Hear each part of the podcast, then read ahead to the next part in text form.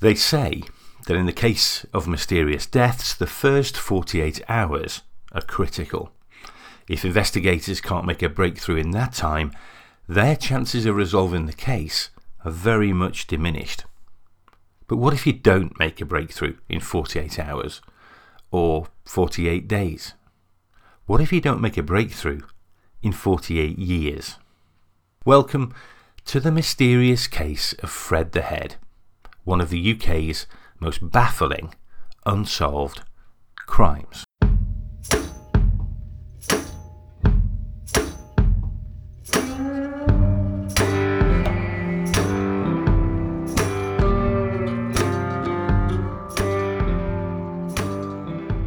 Episode 44 Back to Work. Well, summer 2023 seems to be coming to a rather damp end in the UK.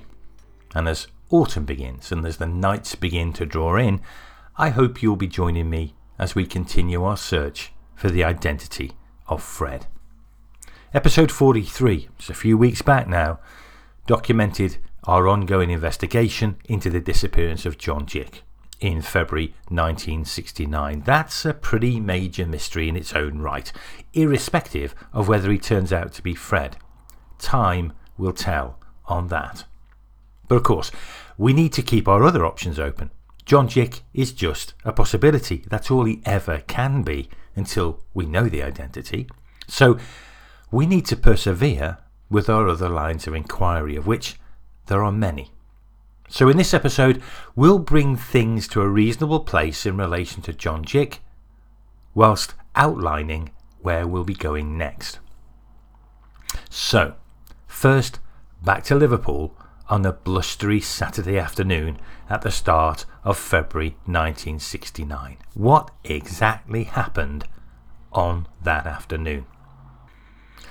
I've had a good chance to reflect on the circumstances surrounding John Gick's disappearance, and over that time of reflection, I've come to the conclusion that there's no reason at all to believe that John Gick died on that day, the 1st of February 1969, the day he went missing.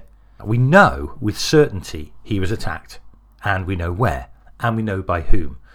And he becomes, in the aftermath of that attack, a missing person. Now, is he a missing person at the hands of the people who attacked him, or is he a missing person through his own hands? That's what I want to talk about in a little bit more detail in the first part of this podcast.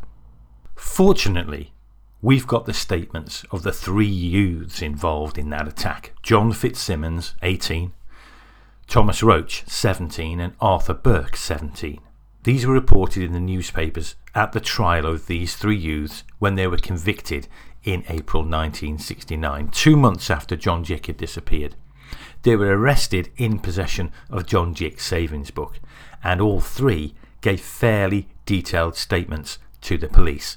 They were then reported in the newspapers, and I'll read them one by one. Firstly, Fitzsimmons. They'd been drinking in town, that's Liverpool. They went into a toilet at the bottom of James Street. They were coming up the steps when Roach punched a man in the face. He then put his hand inside the man's coat and took out a bank book. Fitzsimmons added, I didn't hit him. We all ran off and we left him on the steps. I don't know if he was unconscious or not. We ran onto an empty bus and we all looked at the bank book. Roach's statement was this I punched this fellow in the face and he went backwards onto the flat part and he didn't move. I think I knocked him out because he didn't move. I saw a book sticking out of the man's pocket. I took it and we ran up the steps. I left the other two with the man and was told by one of them that one of them had put the boot in, implying that a defenceless John Gick had been kicked.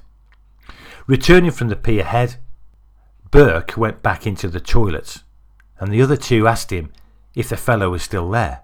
He said, no. And finally, Burke's account. I saw Roach punch the fellow twice, once in the stomach, and when he rolled over, punched him again, somewhere near his neck. That was on the steps. The fellow went down. I ran up and I kicked him as he lay on the ground, somewhere on his arm. I saw Roach go through the man's pockets and take a bank book. So, if we believe those statements, it seems that Roach was the instigator. He punched John Gick twice, once in the stomach and once in the face or neck area, completely unprovoked. And as they were coming up the steps, and that's interesting because it implies that they were exiting the underground toilet. John Gick hadn't even made it into the toilet.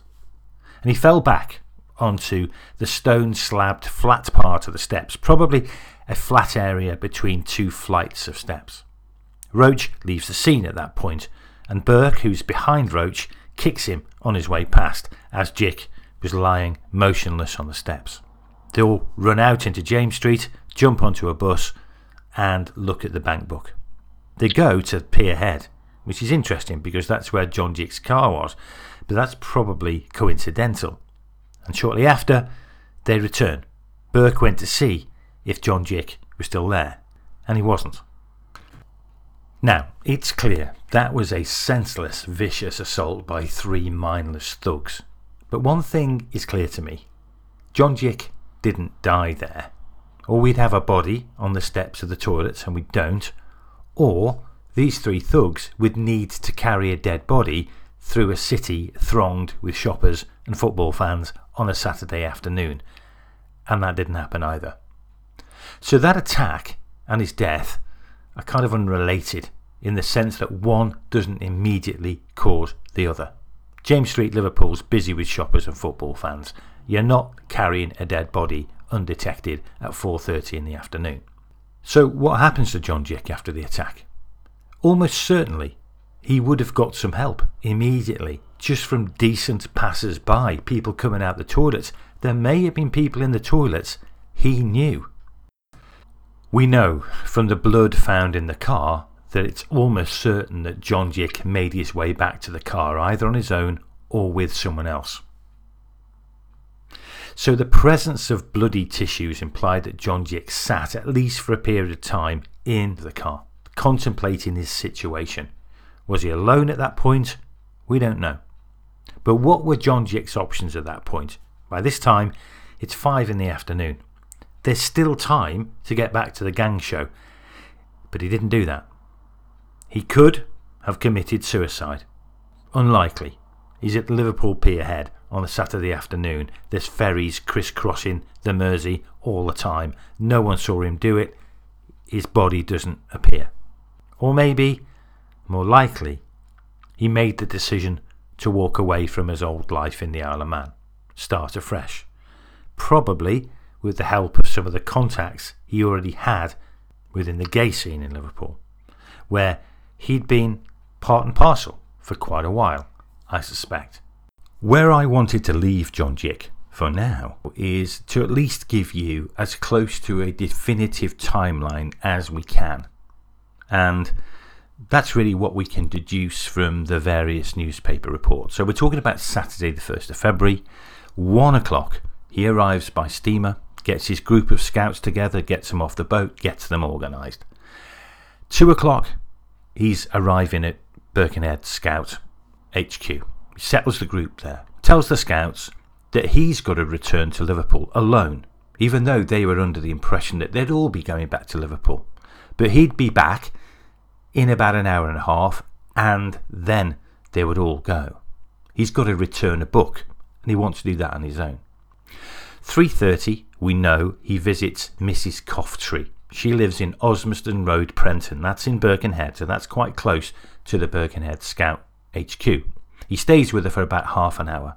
Four o'clock, he leaves Mrs. Coughtrie and goes to Liverpool, drives to Liverpool. That would have taken 15 minutes to drive there. It's clear by now it was never his intention to go back to the Scouts and then take them all over to Liverpool. There isn't enough time. It's four o'clock and the gang show starts at 6.40, two and a half hours later. At five o'clock, he's attacked, entering James Street toilets. And at that point, John Gick completely disappears. At 11 o'clock, his minivan is discovered with bloodstains and a bloodstained handkerchief at Liverpool landing stage. And it's also reported that the front passenger seat was stained with blood. Now, since the last podcast, I've had an opportunity to continue my search for anything reporting on this case, and I found another couple of uh, newspaper reports that I found quite interesting.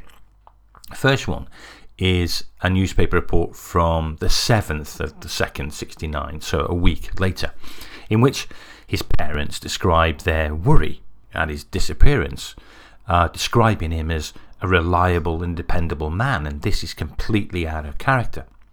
Bill Cook, who is in charge of the Isle of Man CID, was reported as saying the following at the time We can't understand how the van came to be found at the landing stage at night. And it's very puzzling that Mr. Gick would take the tickets for the gang show and the return journey to the Isle of Man with him after leaving the boys in Birkenhead. A further puzzling feature was that the van was found unlocked. These three aspects are all completely contrary to Mr. Gick's general behaviour. And according also to the office colleagues at the Isle of Man Steam Packet Company, Mr. Gick knew Liverpool very well, having visited the city very often. Now, there's a couple of things from that. These things that Bill Cook, the head of the CID, was puzzled by. Finding the car at the landing stage at night. Now, that doesn't seem puzzling in and of itself. It's only puzzling if it's implying that the car or the van wasn't there during the day or the evening. Because why else would it be puzzling to find it at night? Is he suggesting that it was only returned to the landing stage in the evening or at night before it was found? That's interesting. Secondly, why did he take the tickets? Well, I don't find that puzzling, really, because he fully expected to return. He left the scout group, he thought he'd be seeing them again a little later that afternoon. But thirdly, the van was found unlocked. Now that is puzzling. People didn't always lock their cars back in the day, but this seems out of character. Seems especially strange if it was contrary to the normal behaviour of John Gick. He sounds like he had a reputation for being very careful about things. So, does that suggest someone else was driving it who wasn't as careful and maybe kept the keys? Or that the car wasn't going to be needed by anyone in the future? And does the bloodstained passenger seat also imply that at this time John Gick was the passenger not the driver. So, what are the implications of all that? So, the mystery deepens. I'm loath to give up on this, so we're going to be keeping a very close eye on this part of the investigation because I still consider John Gick a possibility. I've discovered nothing that rules him out and an awful lot that corresponds with Fred. So, he's going to continue to be a live part of this investigation for quite a while yet until we can safely rule him out. One final thing I wanted to mention, and it involves a conversation I had with the man who was the second in command on that fateful trip to Birkenhead. You'll remember we've been in contact with him. And it involves John Gick's scout uniform. It's never mentioned in any of the reports of the incident. It's never mentioned what was left in the car. But we know he had it with him, and it was probably in the car because he would have been expected to wear it that evening. But we know he wasn't wearing it when he was attacked in the toilets. He was wearing a suit and a coat. So, did he change into it? Maybe just the shirt part of it? Because he's probably covered in blood. Did he return to the car, which I'm certain he did, and change into at least part of that scout uniform? And that's potentially important because, in relation to Fred, one of the explanations of the lack of clothes is that part of the clothing or all of the clothing was too identifiable. It would have immediately identified the victim. Was that clothing related to the scouts? John Gick's scout uniform that we know he had with him. Thanks for listening to the podcast. Wherever you may be in the world, welcome to the Fred Club. It's fantastic to have your involvement in the case because you're a listener, you're involved. Probably like no other podcast that's out there. You can influence the investigation. And the best thing to do to reach me is to send me an email to fredtheheadpodcast at gmail.com. We always answer those emails. I've decided to separate this podcast from the Who Was Fred the Head Facebook group. Things were getting a bit heated on there, a bit odd. Not the kind of place I really want to be involved. So you won't find me on that group responding to questions anymore. I think the sensible thing to do will be to create a specific Facebook group for this podcast and a website, probably. And there'll be details of how you can join that group on the next podcast. We're busy developing that at the moment. I think it's the right thing to do. Of course, one of the things I most enjoyed since the last podcast was the Fred the Head meetup. Absolutely fantastic day. Completely sold out fascinating theories, fascinating contributions throughout the day, and actually putting faces to listeners was an amazing experience for me. And I hope everybody who came to that day thoroughly enjoyed it. Certainly, the feedback we've had has been absolutely fantastic. And the weather was kind to us as well throughout the tour of the area around the deposition site. Great social event in the evening. In fact, could not have gone any better. One day we'll definitely do it again. And a big thanks to Ian, Magdalena, and Joe for their contribution to that, and of course to everyone who attended.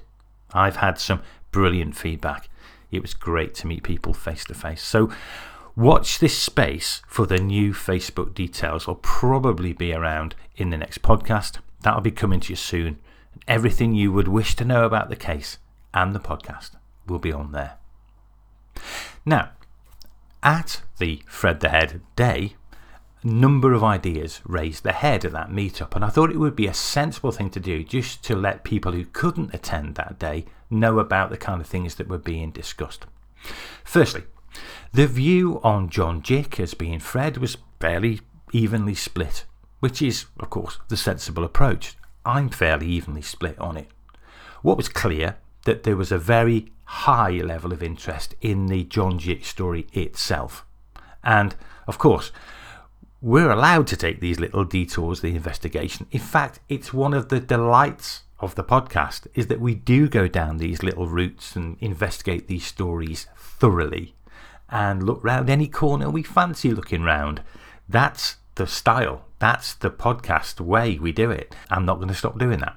Secondly, there's a lot of suspicion around Frank Kun. He seems, at the moment at least, to be the favourite perpetrator. And we'll be going to be talking about something else in relation to Frank Kun at the end of this podcast. But maybe we should be looking at other members of the Kun family. Maybe even could Fred be Frank's offspring? It's a good question. So uh, that's something that we're going to be doing a little bit more work on. We also want to look a little bit deeper into maybe tracing the descendants of Peter Huff, who was the original uh, investigator on the case, just to see if we can turn up any original documentation that still exists, but it's not out there in the public domain. Actually, descendants of Michael Posner, I think Michael Posner, who wrote the book, has passed away now. There may be something there as well. So, there may be original documentation that still exists that we might be able to uncover. That's going to be part of work we do going forward as well. There was an interesting comment, an idea that was mentioned to me by a couple of people who were from Burton on the day, which is the concept of under the ferry bridge. Now, the ferry bridge is the bridge that goes over the uh, the Trent. It's very close, really, to the deposition site, certainly access to the deposition site. It seems you could get anything, and I mean anything, under the ferry bridge. So that's going to be an idea that I want to dig deeper into. You know, what was going on under the ferry bridge? Whatever was going on, does that have any bearing, any relation to what ultimately happened to Fred?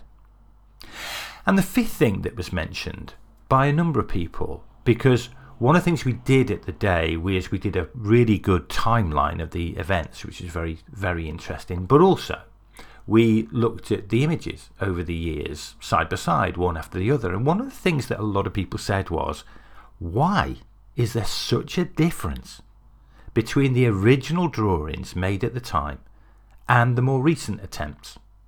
Because technology has developed, but all the way through the descriptions of the original finding of the body, all we hear is this is a thin man.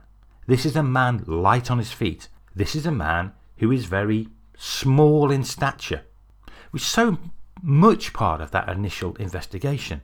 But when you look at the images later, that ain't a thin man.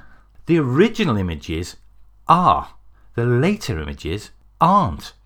These sharp angular features, the original drawings, this sharp nose, sharp chin, it's all gone. It's all replaced by a much more average build up of tissue and fat around the face. Doesn't seem to correspond to the physical descriptions of Fred made at the time of the body's discovery. I'm not here trying to fit things into the John Gick story, forget that. I'm talking specifically about why does it change so much and is it all attributable to improvements in technology? Now, you may legitimately be asking at this point, well, how are you going to do that? Because unless you're going to dig up the skull, you can't do it. Well, maybe there's an alternative, and that alternative involves the university. Because remember, the university had access to that skull and created a 3D image of it. So, somewhere in the archives of the University of Derby is the drawings, photographs, that type of thing of the, we think, original skull. Because the other weird thing that was mentioned to me is when you see pictures of the skull, particularly on the ITV documentary that was done and is available, I think, on the Facebook page. If you look at that skull, yeah, that's the recognisable skull that all the other drawings are done from. In the small print of that programme, the skull is said to have been reconstructed. Why was the skull reconstructed? It clearly says in the small print of that film a reconstructed skull, not the original skull. Why? Why was the skull reconstructed if that's true? So something weird going on there. There's something weird going on in relation to the skull. I've just got a feeling about it and I'm going to chase it down. The way we chase that down is probably by starting at the university. So, if you did miss the Fred the Head Day, you missed a great day. We hope to have it again. Don't know when that will be, probably in a couple of years' time. But thanks to everyone who attended.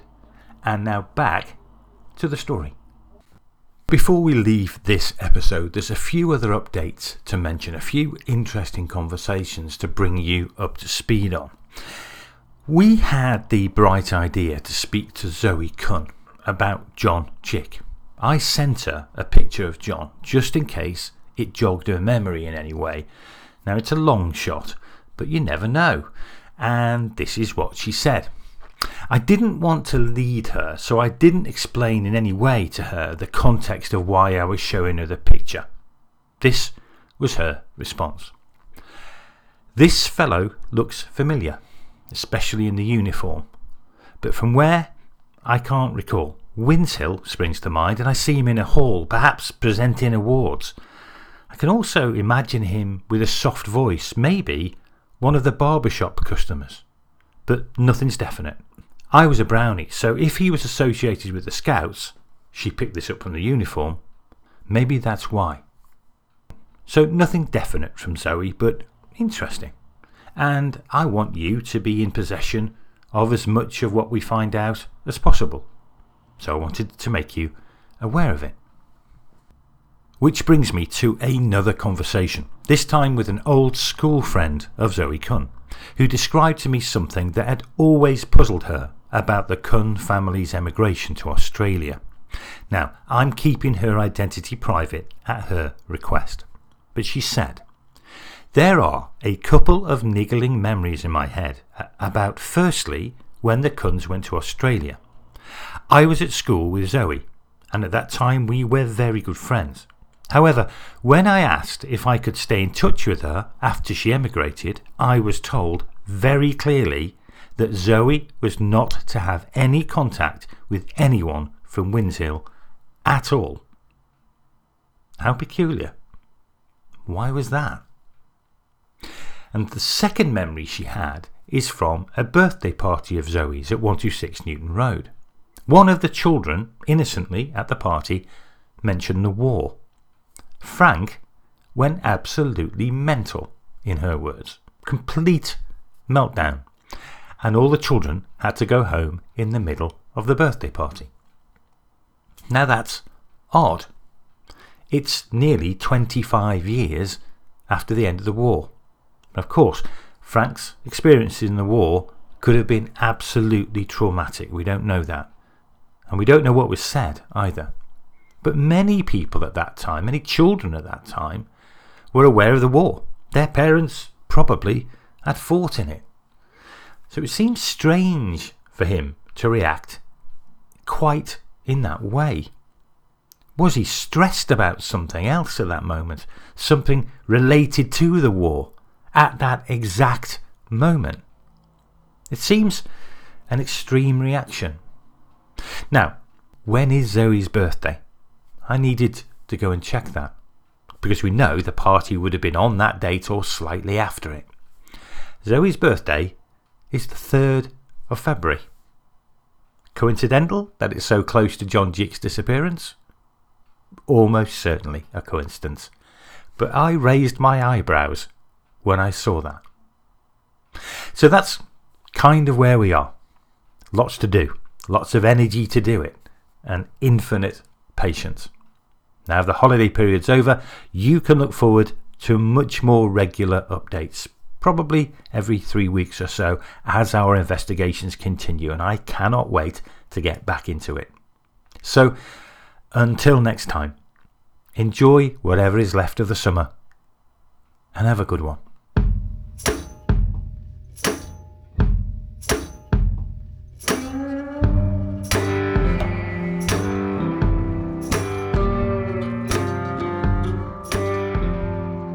The Mysterious Case of Fred the Head is a GSC Media production. Written, produced, and narrated by myself, Ken Davis.